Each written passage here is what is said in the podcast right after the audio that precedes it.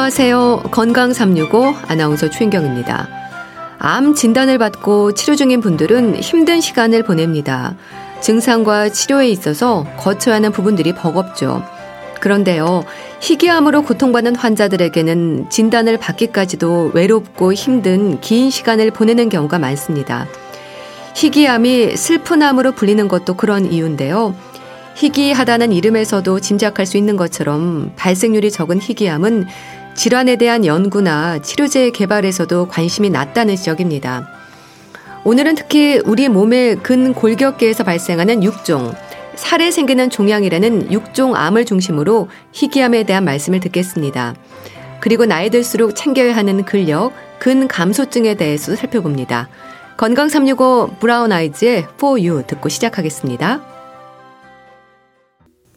희귀암으로 불리는 질환들이 있죠. 많지 않아서 관심을 받지 못하고 그러다 보니 진단은 물론 치료에 있어서도 발전이 늦을 수 있는 안타까운 경우들도 있습니다. 희귀암으로 결정되는 기준도 있을 텐데요. 국립암센터 희귀암 연구사업단 김준혁 단장과 함께합니다. 안녕하세요. 네, 안녕하십니까. 김준혁입니다. 네. 단장님, 이 희귀암이라는 이름이 주는 좀 안타까움이 있습니다. 환자는 물론이고 의료진들도 잘 알지 못하는 경우도 많지 않을까 싶은데요. 이게 희귀암일수록 진단이 늦어지는 이유이지 않을까요? 네, 희귀암에 대해서 전문적으로 다루는 의료진이 아무래도 좀 숫자가 적다 보니까 우리나라 같은 경우는 수도권의 대형 병원에 많이 편중되어 있고, 네. 그래서 이제 일 차 병원이나 이 차 병원에서는 뭐 희귀암 환자가 와도 정확한 진단을 내리지 못하고 지체되는 경우가 많이 있습니다. 아무래도 뭐 희귀암이 가지고 있는 뭐 태생적인 뭐 어려움이라고 얘기를 해야 될 것 같습니다. 네, 희귀암 연구 사업 단장이십니다. 어떤 일을 하세요? 뭐 우리가 흔히 알고 있는 뭐 폐암이나 유방암 같은 그런 호발암 대비해서 희귀암이 여러 가지 뭐 기초적인 연구나 임상 연구에 대해서 소외된 부분이 상당히 많이 있기 때문에 네. 저희가 현재 이제 이런 제한된 자원을 가지고 무엇부터 이제 접근해서 일을 하는 게 좋을까 이런 이제 정책을 짜고 계획을 이제 수립하고 있는 상황입니다. 네. 그럼 현재 가장 필요한 일은 뭐라고 생각하세요? 뭐 희귀암은 워낙에 뭐 이루어진 일이 많이 없다 보니까 굉장히 뭐 시급한 일이 한두 가지가 아닌데요. 예.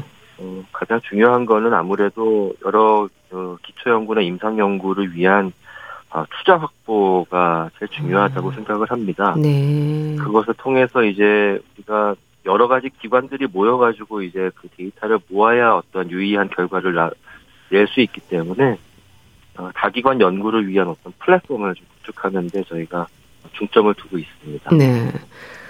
근데 참 암이라는 질환만으로도 버거운데 관심을 받지 못하는 정말 슬픈 암이다 이런 생각이 드는데요. 그럼 네. 희귀암으로 진단이 되는 기준이 있습니까? 그러니까 희귀암으로 분류되는 네. 질환이 또 어느 정도인지도 궁금합니다. 예, 우리나라는 지금 현재 유럽 기준을 따서 쓰고 있는데요. 네. 유럽 기준이 인구 십만 명당 여섯 명 미만으로 발생하는 암입니다. 아. 그래서 우리나라에 이제 암종 분류가 있는데 총 이제 육십일 개 암, 암이 있고요. 예. 거기서 이제 희귀암이 차지하는 그 종류가 사십오 종류가 됩니다. 각각의 희귀암 발생 빈도는 굉장히 작지만 예. 굉장히 다양한 희귀암이 있기 때문에 그 전체를 다 합하면 전체 암의 한 사분의 일 정도에 해당하는 어, 희귀하지만 희귀하지 않은 암이라고 표현을 합니다. 음. 그러니까 관심과 투자 확보 이런 게 좀 필요하다는 말씀을 이제 주셨는데요. 네네. 국내에서도 그러니까 생각보다 많네요. 그럼 맞습니다. 이렇게 진단되는 발생률이 적다는 이유로 관심을 받지 못하면 치료제 개발이라든지 또 연구와 진단 치료에 있어서도 발전이 더디지 않습니까? 그래서 네. 더 안타까운 거죠. 네, 맞습니다. 이제 희귀암의 경우에 이제 대부분에서 음. 암이, 이 희귀암이 왜 발생하는지 그 발병 원인도 잘 밝혀져 있지 않다 보니까 예. 환자분이 내가 왜 희귀암에 걸렸는지를 알 수가 없습니다. 아. 특별히 내가 뭘 잘못해서 내가 뭐 어떤 식습관이 잘못됐거나 뭐 잘못된 습관을 가지고 있어서 암이 걸린 게 아닌데 예. 뭐 다른 호발암 환자하고 대비해서 제대로 된 치료를 받기 어렵다면 그보다 더 억울한 게 있을까 싶습니다. 네. 자, 그렇다면 단장님, 오늘은 희귀암으로 분류되는 육종암에 대한 설명을 좀 자세히 듣겠습니다. 네. 단장님은 정형외과 전문의이기도 하잖아요. 근데 네. 육종암에 대한 정보가 없다 보니까 이제 다리 근육통인가 이렇게 나름 짐작하는 경우도 있다고 들었습니다. 육종암의 네. 증상이 그런가요? 어, 이 증상에 대한 내용이 이제 그 저희가 대중들한테 육종에 대한 내용을 전달할 때 가장 중요하게 생각하는 부분인데요. 네. 육종을 포함해서 대부분의 암은 이제 상당히 진행되기 전까지는 특별한 증상이 없는 경우가 많습니다. 어, 육종의 경우에도 뭐 통증이 있는 경우도 있지만 특별한 통증 없이 그냥 뭐 어디 팔다리 같은데 만져지는 혹이 있네 이렇게 나타나는 경우가 많다는 점을 많이 말씀을 드리고 있습니다. 예, 그럼 육종이라는 단어가 주는 의미가 그러니까 살에 생기는 종양을 뜻하는 건가요?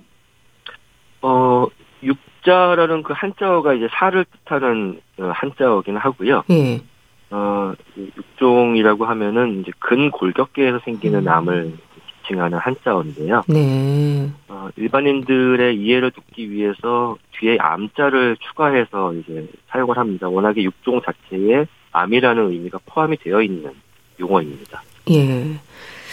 그러니까 육종이 우리 몸의 근골격계에서 발생하는 암으로 이해하면 될 것 같은데요. 네네. 그럼 단장님, 어떤 특징을 보일까요? 뼈, 근육, 인대, 힘줄, 혈관까지 모두 영향을 받는 건가요? 예, 우리 몸의 이제 근골격계라는 조직의 역할은 우리 몸의 깊은 곳에 있는 장기들을 외부로부터 보호하고 신체를 지지해주고 움직일 수 있도록 하는 건데요. 네. 어, 이 근골격계에서 발생하는 암은 정형외과에서 일반적으로 다루는 여러 질환과 같이 사람의 활동에 영향을 주게 됩니다. 네. 육종이 가장 많이 발생하는 부위가 이제 팔과 다리 그리고 골반 부위다 보니까 어, 뼈에서 발생하지 않았다 하더라도 크기가 커지면 이제 가까이에 있는 뼈나 관절 같은 부위에 영향을 주게 되고, 네. 어, 심하게 이제 오랫동안 방치하게 되면 이제 뼈를 파괴시키거나 해서 골절병을 유발할 수도 있게 됩니다. 예, 이게 악성 골종양과 연부 조직 육종으로도 구분이 된다고 들었습니다. 어떤 차이가 있는 건가요? 근골격계라는 조직을 크게 나누면 이제 뼈하고 뼈를 둘러싼 이제 조직으로 나눌 수 있는 건데요. 예. 그래서 이제 크게 뼈에서 생기는 악성 골종양을 하나의 큰 카테고리로 보고 있고, 네. 그다음에 우리가 연부 조직이라는 거는 이제 근육이나 지방, 혈관, 그다음에 뭐 힘줄과 같은 그런 이제 우리가 살이라고 표현하는 조직들, 여기서 발생하는 이제 암을 연부 조직 육종으로 이제 크게 분류를 합니다. 네, 그러니까 복잡하네요. 네. 그럼 육종의 원인에 대해서는 어떻게 설명이 됩니까? 유전적인 요인이 좀 강한가요? 네. 워낙 소수라서 원인을 밝히는 일도 쉽지 않을 것 같은데요. 예, 맞습니다. 이제 육종암 자체가 또 희귀암인데 불구하고 그 육종암 안에도 굉장히 다양한 그 세부 아형을 가지고 있는데요. 예를 들면 뭐 근육에서 생긴 육종, 지방에서 생긴 육종, 뭐 연골에서 생긴 육종 등등. 그래서 뭐 거의 백여 종 가까운 이제 세부 아형이 있습니다. 각각의 그 원인을 밝히는 일은 뭐 상당히 어렵다고 말씀드릴 수 있고요. 네. 하지만 이제 모든 암은 유전자의 병이라고 생각하시면 됩니다. 어, 예. 뭐 어떤 다양한 원인으로부터 유전자의 돌연변이가 발생해서 육종이 발생한다라고 설명을 드릴 수 있습니다. 예. 그런 유전적인 요인을 비롯해서 환경적인 요인도 또 추가가 되는 건가요? 네. 그래서 유전자의 돌연변이를 이제 일으키는 흔한 원인으로 이제 방사선과 같은 어떤 그 환경적인 요인이 중요하고요. 예. 어, 뭐 에이즈와 같은 면역 결핍성 질환이나 이제 바이러스 감염 등도 이제 육종을 일으키는 원인으로 되어 있는데 뭐 그런 경우는 우리나라 우리나라에서는 좀 드문 것으로 예. 되어 있습니다. 예. 그렇다면 단장님, 환자들 네. 입장에서는요 증상이 가장 궁금할 듯 싶습니다. 육종의 네. 증상에 대해서 자세히 알려주시면 좋지 않을까 싶은데요. 네. 뭐 어, 아까 말씀드린 대로 이제 크게 뼈에서 발생하는 육종과 연부 조직에서 발생하는 육종이 있는데. 뼈에서 발생하는 육종은 통증이 이제 흔하게 있습니다. 네. 그래서 일반적으로 우리가 뭐 많이 운동을 많이 했다거나 해서 생기는 통증과는 달리 휴식을 해도 잘 낫지 않고 점점 악화되는 이제 통증인 경우에 뼈에 생긴 종양을 좀 의심을 해봐야 되고요. 예. 이제 뼈 말고 살에 생기는 연부 조직 육종의 경우에는 반대로 증상이 없는 경우가 대부분입니다. 그러니까 뭐가 이제 팔다리에 뭐가 좀 만져지는데 예. 보통 이제 뭐 근육이 뭉쳤다고 오해를 해서 이제 오래 좀 방치하시는 경우가 많이 있거든요. 그런 경우에 이제 자가 진단을 꼼꼼히 하셔서 크기가 조금 커지는 것 같다 싶으면은 바로 이제 병원에 가셔서 검사를 받으시는 게 좋겠습니다. 네, 그러니까 근육이 좀 뭉쳐진 듯한 느낌이라고 하셨는데 좀 딱딱한 네. 게 만져지는 건가요? 어, 그 만져지는 정도는 경도라고 하는데 그게 종양의 종류에 따라서 다양합니다. 예. 아주 물컹물컹하게 만져지는 경우도 있고 좀 단단하게 만져지는 경우도 있어서 그 양상이 중요하진 않겠고요. 크기가 뭐 적어도 한 뭐 이 센티미터 정도 전후 정도 되는데 점점 크기가 좀 커진다고 하는 경우에는 일단 병원에 가셔서 뭐 초음파라든지 엠알아이를 찍어보시는 거를 권해드립니다. 네. 우리나라 배우 중에 한 분도 육종으로 치료를 받은 걸로 알고 있습니다. 이제 다리 네. 근육의 일부를 절제한 걸로 알고 있는데요. 이게 진단 당시에 이미 진행된 상태였던 건가요?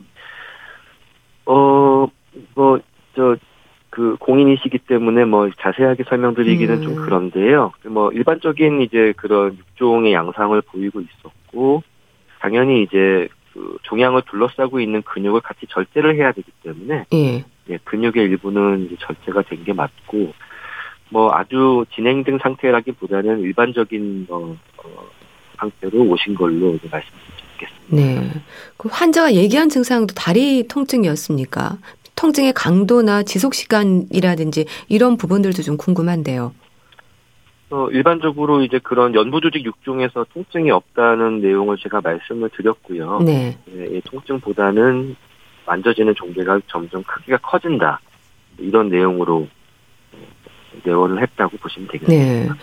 그럼 뭐 뼈에도 통증이 올 수 있다고 하셨는데 이제 쉬어도요. 네. 어떤 식으로 환자분들이 표현을 하시나요?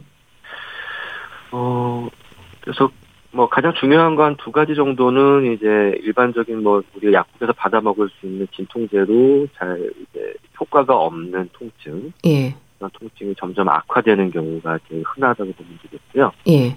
어, 두 번째는 이제 밤에도 이제 자는 동안에도 이제 통증을 느껴서 깨는 경우가 많아집니다. 뭔가 욱신거리는 건가요? 어, 욱신거릴 수도 있고 뭐 칼로 째는 듯한 느낌일 아, 수도 있고 네. 좀 느낌은 좀 다양할 수 있지만 통증의 강도 자체가 좀 강하다고 보시면 돼요. 네. 그러니까 증상이 있어도 그래도 육종을 의심하기는 어려울 텐데요. 혼동 가능한 네. 질환들이 많아서 그렇게 여러 과를 다녀야 하는 진단까지의 시간이 참 길 것 같다는 생각이 듭니다. 뭐 일반적으로 우리가 팔, 다리, 골반과 같은 이제 근골격계에 문제가 있으면 일단은 정형외과를 네. 먼저 가시는 게 맞고요. 네. 저희가 이제 정형외과 내에서 여러 가지 연수교육이나 이런 것도 통해서 이제 일반 이제 개원의들도 기본적인 육종에 대한 지식을 갖도록 이제 저희가 노력을 하고 있습니다. 네.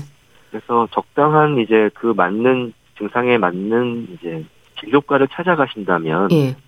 그런 어떤 시간적으로 허비한다든지 진단에 오류를 발생하는 일을 좀 확률적으로 줄일 수 있다고 저는 말씀을 드릴 것 같습니다. 네.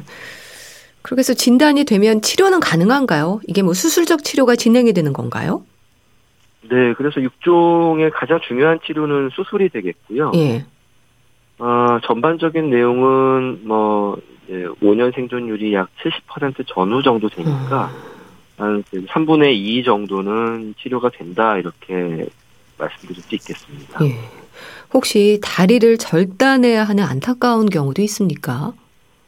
네, 그런 경우가 이제 최근 들어서는 이제 많이 줄었습니다. 예. 한 천구백구십 년대까지만 해도 상당히 많이 되다가 수술 기법이 발달되고 이제 엠알아이와 같은 영상 기법이 발달되면서 이제 최대한 이제 절단하지 않고 다리를 살리는 사지 구제술이라고 하는 수술을 많이 시행하는데요. 그래도 이제 오랫동안 진단을 이제 받지 못하고 방치된 경우에는 예. 주변에 있는 신경이나 혈관들을 이제 살릴 수가 없는 경우가 있습니다. 그런 경우에는 좀 불가피하게 절단 수술을 하시는 경우가 있습니다. 네. 또 재건술이라든지 인공 관절도 치료의 방법일까요?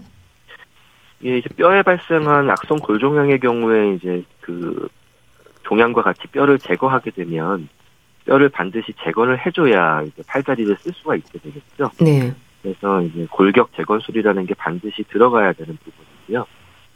인공관절이나 뭐 여러 가지 어 골절에서 사용하는 그런 임플란트, 그리고 최근에는 쓰리디 프린팅 기법도 많이 활용을 해서 예. 없어진 부위를 이제 최대한 원래 모습대로 재건을 하고자 노력을 하고 있습니다. 네. 혹시 뭐 수술로 인한 부작용이나 합병증의 위험은 없습니까? 어, 모든 수술은 그런 위험이 있죠. 그리고 이제 수술의 크기가 커지고 시간이 길어질수록 더 이제 늘어나게 되고요. 이 육종에 대한 수술도 수술의 범위가 클수록 그런 위험이 늘어나는데 네. 어, 팔다리 수술보다는 이제 골반 같은 경우에 굉장히 범위가 넓어지기 때문에 아무래도 여러 가지 감염이나 음. 뭐 골격 재건술을 했을 때 거기 추가적인 어떤 합병증이 좀 빈도가 높아진다고 할 수 있습니다. 음. 그럼 또 수술 외에 항암 요법과 같은 다른 방법의 치료도 가능한가요? 네, 이제 어, 저희가 이제 정밀의학 시대를 살고 있다고 할 수 있는데요. 음. 이제 각 환자에 맞는 이제 항암 치료를 하는 게 이제 정밀의학인데 이런 그 희귀암에서는 그런 게 많이 늦어지고 있다고 보시면 되고, 음. 어 정밀의학에서 가장 중요한 요소는 이제 환자에게 맞춤형 항암 치료를 하는 것인데, 예. 이런 그 육종암과 같은 희귀암에서는 항암 요법의 역할이 상당히 작, 작습니다. 그래서 원격 전이를 보이는 이제 사기암이라고 하죠. 예. 사기암에서 생존기간을 조금 연장하기 위한 항암 치료를 고식적 항암 치료라고 하는데 네. 그렇게 사용하는 게 대부분이고요. 일반적인 육종의 치료에서는 수술이 가장 중요하고 치료에 따라서 방사선 치료를 추가하는 게 일반적이라고 합니다. 네. 그럼 교수님, 치료를 결정할 때 가장 우선하는 부분이 뭔지도 좀 궁금합니다. 어, 육종은 어, 머리 끝에서 발끝까지 전신에 다 생길 수가 있고요. 예. 또 다른 암과 달리 굉장히 그 어린 연령에서도 많이 그래서 우리가 소아 청소년에서 굉장히 흔한 암 중에 하나가 이제 육종암인데요. 예. 특히 이제 이런 소아 청소년의 경우에는 저희가 신경 써야 될 게 굉장히 많죠. 이제 아이의 성장도 생각을 해야 되고 치료 과정도 치료 후에 어떤 그 정신적인 뭐 심리적인 문제, 사회 적응 문제 이런 것도 신경을 써야 되기 때문에 사실. 어, 어떤 것을 꼭 우선을 해야 된다기보다는 예. 뭐 굉장히 그 환자마다 이제 따져야 될 것이 굉장히 많은데 예. 어, 뭐 일반적으로 가장 우선하는 부분은 뭐 모든 암에서 그렇지만 병기입니다. 이 음. 암이 어, 이제 시작 단계에 있는 암인지 아니면 어느 정도 진행한 암인지에 따라서 우리가 굉장히 많은 화력을 거기다 쏟아부을 것인지 아니면 최대한 기능을 보존하면서 간단하게 치료할 건지를 네. 결정을 하게 됩니다. 네, 참 하루 종일 통증이 있고 종양이 계속 커지면 얼마나 힘들고 불편할까 감히 짐작해 보는데요. 네. 치료 후에 환자들이 조심하고 살펴야 하는 부분이 뭘까요? 예, 그 근골격계 수술 후에는 이제 재활에 세심한 주의가 필요합니다.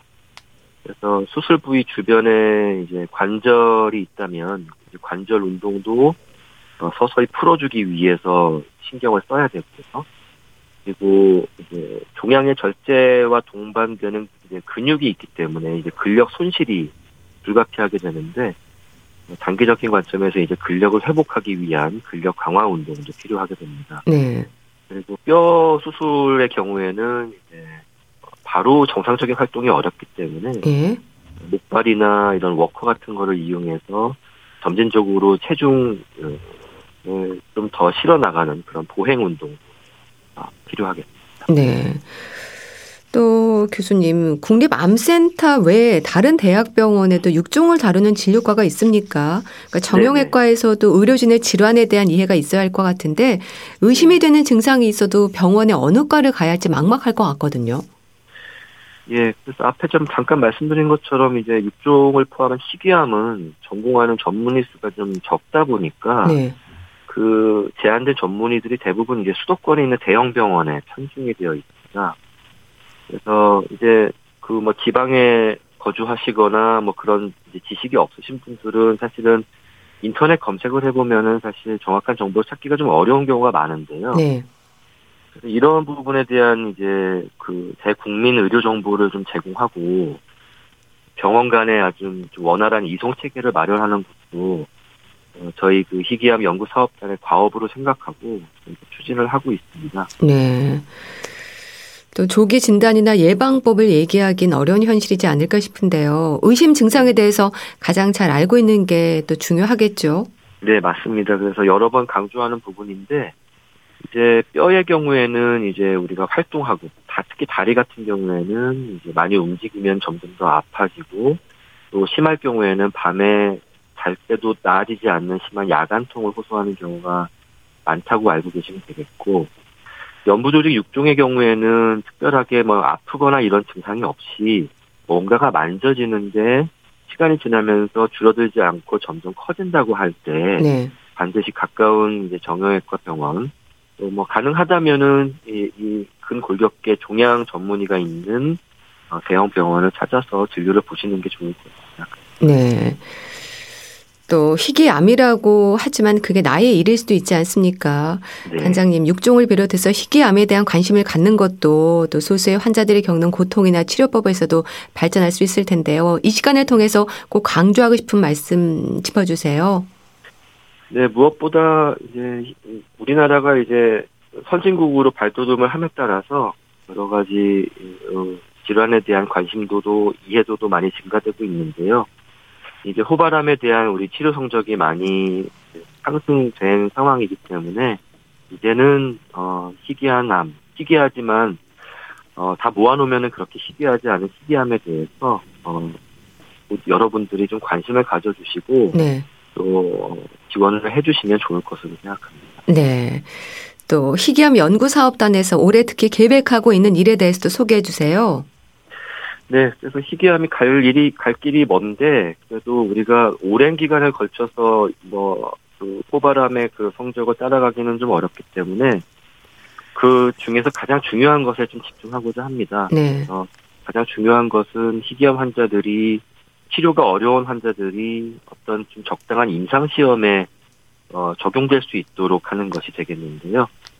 그래서 그런 임상시험을 좀 활성화하기 위해서, 어, 정책적인 지원이나 또 임상시험을 위한 제약회사를 설득하는 일 등을 좀 중점적으로 진행해 나가고자 합니다.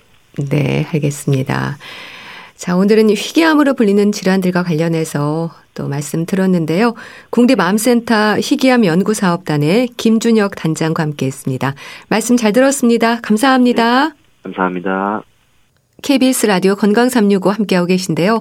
머라이어 캐리의 히어로 듣고 다시 오겠습니다.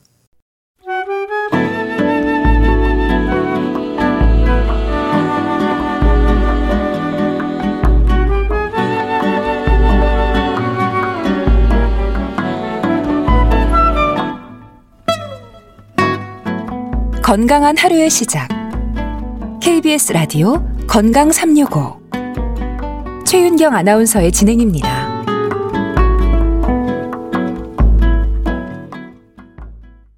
케이비에스 라디오 건강삼육오 함께하고 계십니다. 근육의 양, 근력, 나이 들수록 건강한 노년을 위해서 잘 챙겨야 하는 부분이죠. 근 감소증의 원인은 다양하지만 노화도 지적이 되는 부분입니다.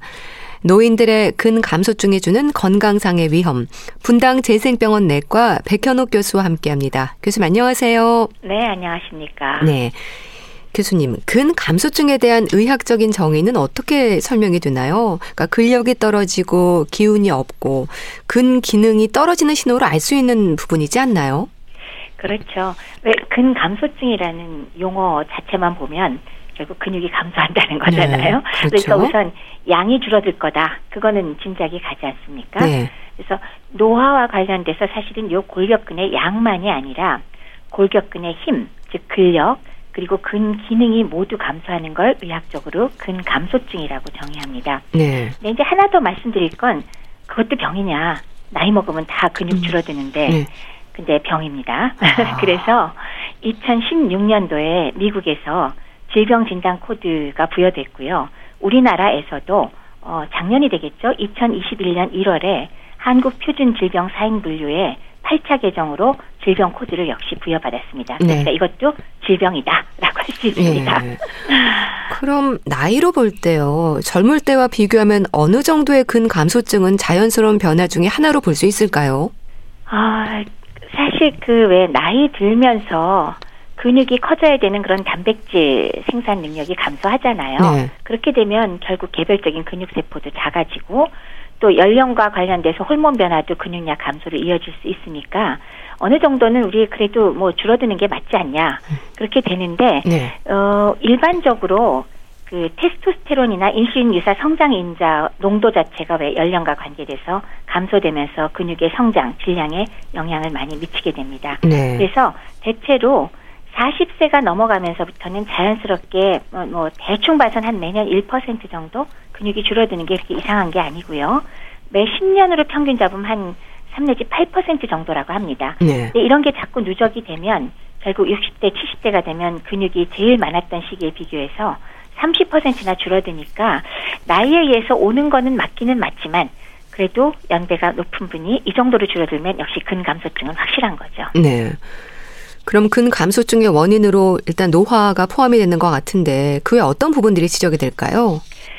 어, 크게 두 가지인데요. 근육을 유지하려면 당연히 근육을 구성하는 재료가 필요하겠죠. 네. 그러면 그 재료는 결국 먹는 것으로 우리가 네. 공급을 해줘야 되니까 단백질 섭취라든지 또 근육을 잘 유지하기 위한 여러 가지 미세 영양소가 필요하잖아요. 그러니까 먹는 것이 굉장히 문제가 된다라는 게 하나가 있겠고요.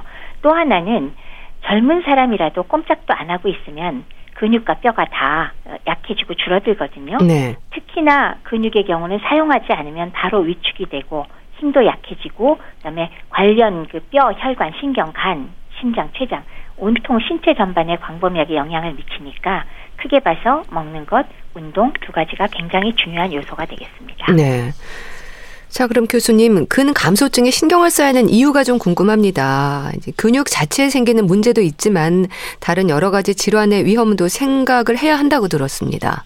네, 방금 잠깐 말씀드렸지만 어, 일 번으로는 우선 근육하고 직접 붙어 있는 게 뼈잖아요. 네. 그래서 뼈의 경우는 근육에 의해서 뭐 움직이게 되겠죠. 그래서 그 힘에 의해서 당기기도 하고 밀기도 하면서 밀도를 유지하게 되는데 근육의 힘이 쫙 빠져버리면 뼈가 골다공증이 생기겠습니다.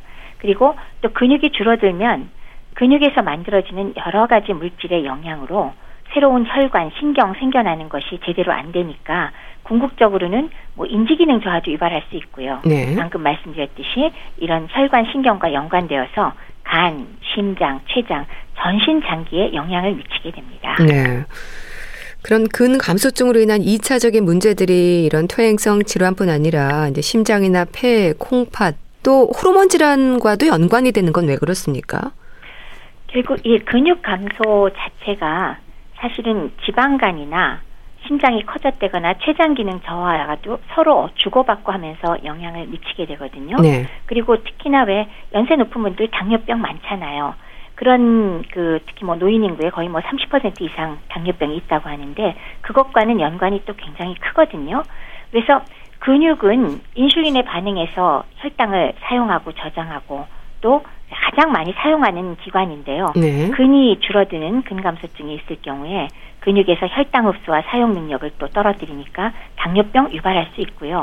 그거 외에도 심혈관 질환이나 심부전, 암을 유발한다거나 또는 암이 생겼을 때 불량한 예후하고도 관계가 있어서 결국 뭐 총괄해서 얘기하면 만성 질환에 기본적으로 취약한 노인들이 생길 가능성도 높고 근감소증이 네. 그리고 또 그로 인해서 만성 질환이 더 심해진다.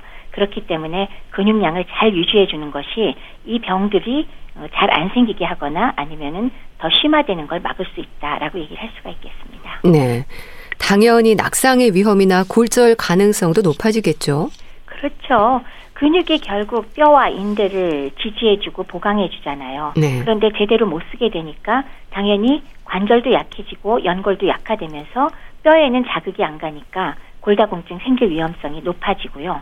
또 관절에 문제가 생기면 퇴행성 관절염도 굉장히 빨리 진행되고 그다음에 안 움직이게 되니까 밸런스 기능도 그러니까 균형 기능도 떨어지기 때문에 네. 낙상 위험도가 올라가니까 결국은 뭐 잘 넘어지고 그 결과로 또 뼈에 골다공증 생겨 있기 때문에 골절 가능성 굉장히 높겠죠.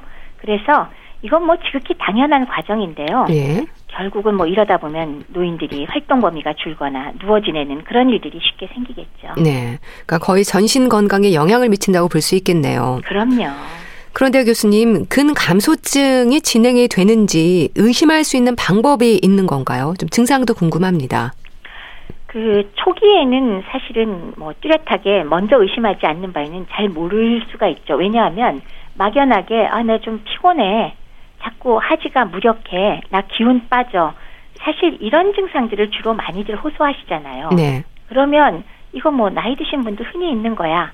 그러고서 넘겨버리기 매우 쉽지 않나요? 네. 그래서 정리를 해보면 뭐 전에보다 갑자기 걸음걸이가 늦어진다. 그다음에 이렇게 왜 근육이 좀 버티는 힘이 떨어지니까 일상생활에서 전에 하던 일들을 잘 못한다. 네. 다른 사람이 도와줘야 된다. 뭐 이런 것들이 당연히 들어갈 거고요. 그리고 또 뭐 계단 오르기도 어려워질 거고 네. 그다음에 너무 쉽게 넘어진다든지 그다음에 내가 애써서 다이어트한 거 아닌데 체중이 갑자기 많이 빠진다든지 이런 것들이 있으면 근감소증을 좀 저기 의심해 볼 수가 있겠습니다. 네. 근데 근력이 떨어지고 뭐 피곤하고 기운 없고 이런 증상들은요. 이런 근감소증이 아니더라도 또 다른 질환의 증상이기도 하지 않습니까? 그렇습니다. 나이 드신 분들 병이 오면 다 비슷비슷한 네, 이런 그러니까요. 증상이 오잖아요. 그러니까 대부분의 만성 질환에 뭐 동반되기도 하고 더해서 또 급성 악화됐을 때 또 아주 쉽게 동반되는 증상이라서 사실 문제가 그건 것 같아요. 결국 근감소증이 원인이었다라고 우리가 말씀을 드리는 그런 병원을 찾는 환자들의 경우도 사실은 그 이전에 내가 이렇게 힘없고 기운 없고 이런 것 때문에 다른 외과나 내과적 치료나 검사를 이미 했는데 뭔가 해결이 안 돼요. 정답이 안 나오고 오히려 더 힘없어지는 이들의 경우 비로소 우리가 근감소증까지 생각을 미치게 되거든요. 네. 그래서 사실은 이 질환에 대해서 인식 자체가 낮다는 것도 또 굉장히 중요한 문제가 되겠죠. 네. 걸음이 좀 느려지는 것도 근감소증의 증상 중 하나인가요? 그렇죠. 예, 근육이 아무래도 약화가 되니까 전에 안 그랬는데 갑자기 걷는 속도가 느려졌다. 그리고 자꾸 반복해서 넘어지더라. 이런 경우는 예전에는 이 질환에 대한 인식 자체가 낮아서 생각을 안 하게 되는데 결국 스스로 문제를 인지하기가 어렵지만 한번 꼭 의심해 보셔야 되겠다라는 걸 강조해 드리고 싶네요. 네.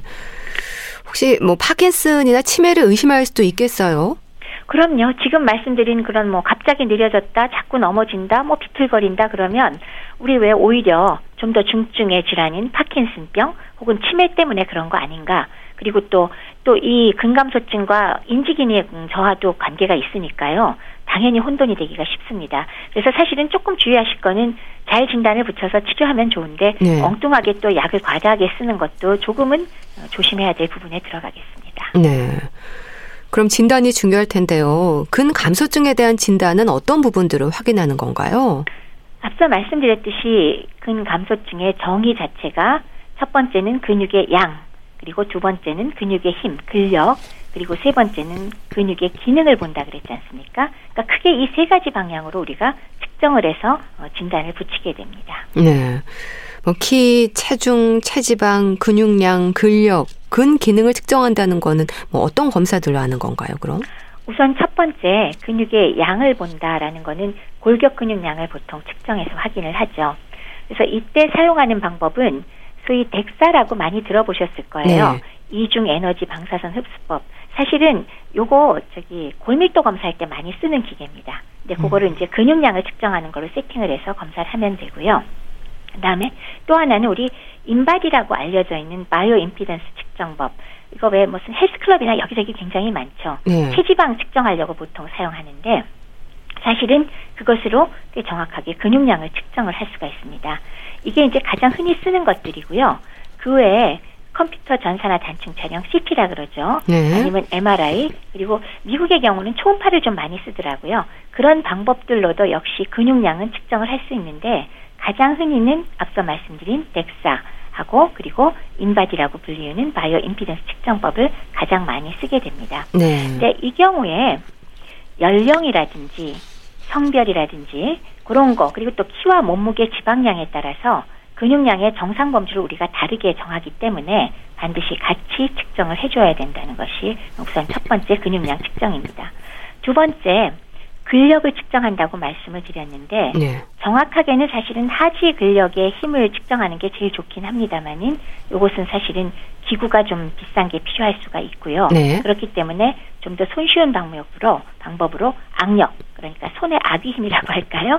그것을 측정하는 경우가 매우 흔하고 저희들이 많이 사용을 하고 있습니다. 쉽게 측정할 수 있거든요. 네. 그리고 세 번째는 근육 기능을 측정하는 건데요. 이거는 네. 신체 기능을 평가해서 확인합니다. 얘는 가장 흔히는 첫 번째 보행 속도. 그러니까 왜 약간 느리게 걷게 된다 그랬잖아요. 그래서 너무 느리게 걷지 않나 보행 속도를 측정하고 그거 외에 뭐 사백 미터 보행 검사라든지 육 분 보행 검사라든지 이런 것들 중에서 하나를 골라서 우리가 측정을 해서 그 신체 기능을 평가해서 확인합니다. 네. 근육량, 근력, 악력, 근기능까지 그럼 정상치를 기준으로 할 때 어느 정도의 변화가 문제가 되는 건가요? 그러니까 각각의 경우 사실 우리가 소위 이 정도면 우리가 근감소증이라고 되어 있는 수치들은 있습니다. 그래서 사실 뭐 숫자까지 우리가 지금 기억할 필요는 없고 그래도 그런 것들이 뭐 세계 그 전 세계인에 대한 표준, 서구인들의 표준 그리고 아시아인의 기준들이 있거든요. 거기에 맞춰서 우리가 문제가 있으면은 아 근감소증이 있습니다라고 말씀을 드리죠. 네. 그럼 교수님 노화로 인한 일반적인 근력 감소하고는 또 어떤 차이가 있을까요? 노화로 인한 거는 아무래도 삼십 대 지나서 앞서 말씀드렸듯이 사십 대부터는 뭐 평균 자반 일 퍼센트 가까이 근육량이 감소하기 때문에 결국 서서히 진행되어서 스스로 병이라고 인지하기는 사실 어렵죠. 근데 만약에 연세 높아서 많이 동반되는 암이라든지 당뇨병 그리고 만성 신부전, 간경변 만성 폐쇄성 폐질환 이런 거 동반 많이 되잖아요. 네. 근데 이런 병을 동반하고 있는 나이 드신 분들의 경우는 어, 근감소증이 보통 우리가 생리적으로 생기는 것보다 훨씬 진행 속도가 빨라질 수 있을 거고요. 또 연령과 관계없이 사고 후에 못 움직인다든지 또는 어, 지속적인 약물을 복용하거나 심각한 영양불량을 일으키는 어떤 여러 가지 상황들에 접할 때는 눈에 띌 만큼 단기간에 근육 감소를 관찰할 수 있다는 점이 우선 진행 속도의 차이를 먼저 꼽을 수 있을 것 같습니다. 네. 그럼 뭐 원발성, 속발성으로 구분되는 것도 뭐 그런 의미라고 봐야 될까요? 네, 그렇게 봐야겠네요. 보통 원발성이라는 거는 뚜렷한 이유가 없이 발생한 경우를 총괄해서 얘기하잖아요. 그러니까 이 경우에는 아마 노화로 서서히 진행되는 것을 우리가 속칭하는 게 되겠고요. 네. 속발성이라는 것은 앞서 말씀드린 만성 질환 혹은 다쳤다든가 영양 불량 같은 혹은 장기간 사용하는 약물 등의 원인이 있을 경우를 얘기하고 이 두 군 간의 차이라고 하는 것도 예, 맞는 얘기라고 할 수 있겠습니다. 네. 자, 그렇다면 교수님, 근감소증이라는 진단이 내려지면 치료는 어떻게 진행이 되는 건가요? 근감소증의 경우 이제 다른 뭐 질병이라고 제가 말씀을 네. 드렸으니까 똑부러지게 여기에 대한 특효약이 있으면 참 좋겠는데 개발은 열심히들 하고 있는데 아직은 딱 부러지게 임상에서 어, 이거 적절하다라고 할 만한 치료제는 첫 번째는 없습니다. 그래서 그렇다면 어떻게 하는가? 적절한 근육량을 유지하는 게 목표잖아요. 그래서 노화로 인한 근손실이건 질병에 의한 근손실이건 이런 것들을 예방하고 줄이기 위해서는 첫 번째는 균형 잡힌 영양, 특히 질 좋은 단백질 꼭 드셔야겠죠? 네. 두 번째는 적절한 운동, 지속적으로 계속하는 운동 두 가지 방법으로 근감소증을 관리하고 개선을 시킬 수가 있다는 거 꼭 염두에 두시는 게 필요하겠습니다. 네, 필수 아미노산을 중심으로 하는 단백질 섭취 중요하다고 하는데 단백질 부족이 주는 위험이 가장 크다는 그런 얘기일까요? 그렇습니다. 특히나 노인들의 경우는 똑같은 양의 단백질을 섭취하더라도 흡수해서 근육으로 합성하는 능력이 젊은 사람보다 좀 못하거든요. 그래서 기본적으로 우리가 권장할 때도 젊은 사람보다는 체중당으로 단백질을 더 많이 드시라라고 우리가 권하고 있는데 네. 근데 실제로 노인들은 어떻죠?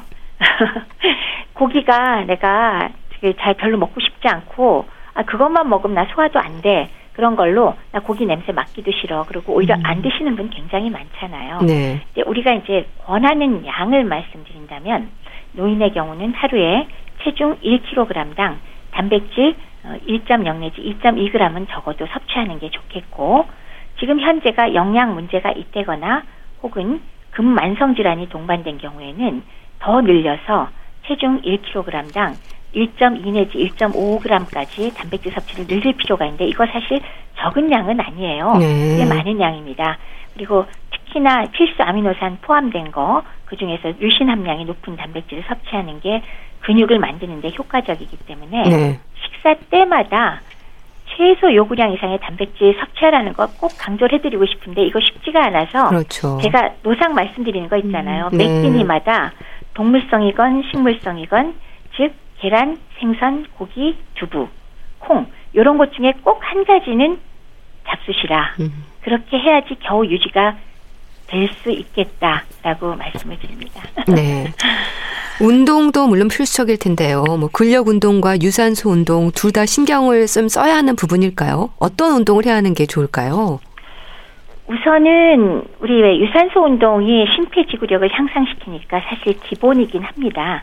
근데 이제 근감소증의 경우는 사실은 여기에 더해서 반드시 근력 운동, 그러니까 저항성 운동을 충분히 해주면서 동시에 그 관절의 운동 범위도 넓혀주는 유연성 운동과 몸의 균형을 잡아주는 균형 운동 전부 하는 게 필요하겠죠. 네. 유산소 운동은 뭐 뭐든지 좋습니다. 근데 가장 흔히는 바른 자세로 걷기 가장 흔하고 쉽게 할 수 있고 효과적이고요.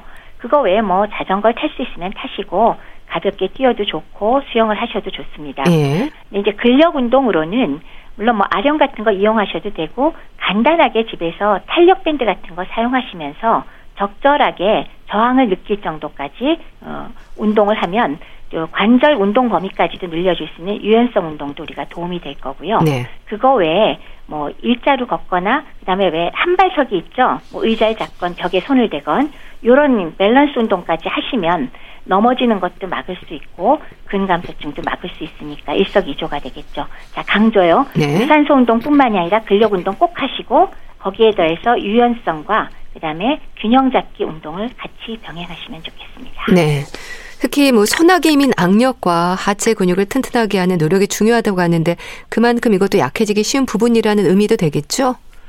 어, 근육 비율을 보면은 왜 사실은 전체 근육의 칠십 퍼센트가 하체에 있거든요. 네. 그리고 특히 하체에서도 허벅지 근육이 전체 근육의 사십 퍼센트까지 차지하니까요. 효율적인 근력 운동을 원한다면 주로 하체에다 좀 더 강조를 하면은 뭐라 그럴까 좀 더 그 효율적으로 네. 그 근육을 늘릴 수 있는 방법이 되고요. 어, 그 다음에 그러면서도 왜 측정은 거꾸로 악력을 하는 건 왜 하느냐? 아까도 말씀드렸듯이 측정하는 방법이 쉬워서 악력을 검사하는 것이지 오히려 강조를 해드린다면 네. 그 하체 근육 강조를 조금 더 해드리고 싶네요. 네, 알겠습니다. 자, 오늘은 노인들의 근감소증이 주는 건강상의 위험에 대해 짚어봤는데요. 분당재생병원 내과 백현옥 교수와 함께했습니다. 감사합니다. 네, 감사합니다. 린의 사랑했잖아 보내드리면서 인사드릴게요. 건강삼육오 아나운서 최인경이었습니다. 고맙습니다.